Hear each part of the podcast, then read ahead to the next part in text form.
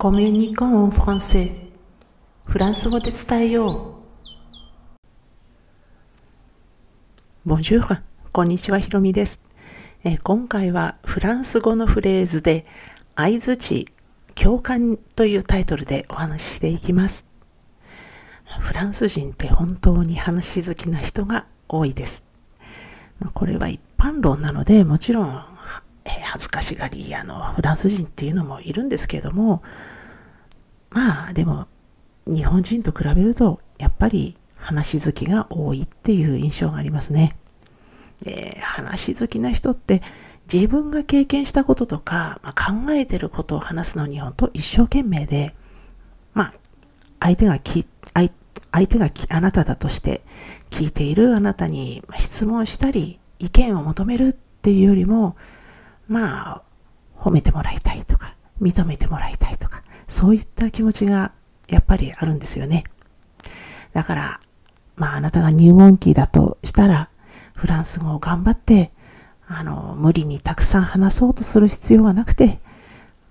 まあ相手のことを認めたりとか、褒めたりできれば、まあ聞いてるだけでも本当に勉強になるので、えー、そういったことで、まあコミュニケーションもスムーズになります。ただですね、いつも同じことを言ってると、ちょっとうさく、さくなってしまうので、まあ、何種類か覚えておくといいですよね。えー、今回はですので、まあ、だよねにあたるエクサクトマン、エクサクトマンっていうのをご紹介します。これかなり便利です。あの、スペルはいつものようにタイトルの方にも載せておきますので確認してくださいね。まあ、相手が思うことを熱量を込めて話してきたら、適当なま、まあ、間合いを見まして、あ、おい、ゆさくとも？なんて言ってあげると、まあ、うんだよね、みたいな。そんな風に言ってあげると、かなり喜んでくれるはずです。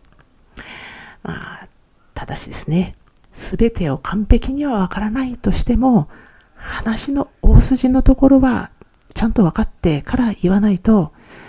で、それでもう、あ、エグザクトマンなんて言われてしまったら、あ、そう、うん、で、この件は、あなたどう思う？なんて質問が返ってきた時に、もう、しどろもどろになってしまう可能性があります。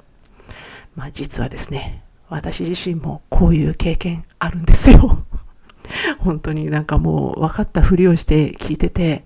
いきなり質問返ってきて、あ、どうしようなんですよね。ですね、それにならないように、一応は、あの、まあ、本当に完璧じゃなくても、一応は分かってから使ってください。この Exactement の、まあ、元になっている言葉っていうのが、この exact なんですけれども、正しいとか正確なっていう意味があるので、このエグザクトモンっていうこの合図値ですけれども、結構なレベルの承認フレーズです。ですので、ここぞっていう時にはぜひ使ってみてくださいね。では今回も最後まで聞いていただきありがとうございました。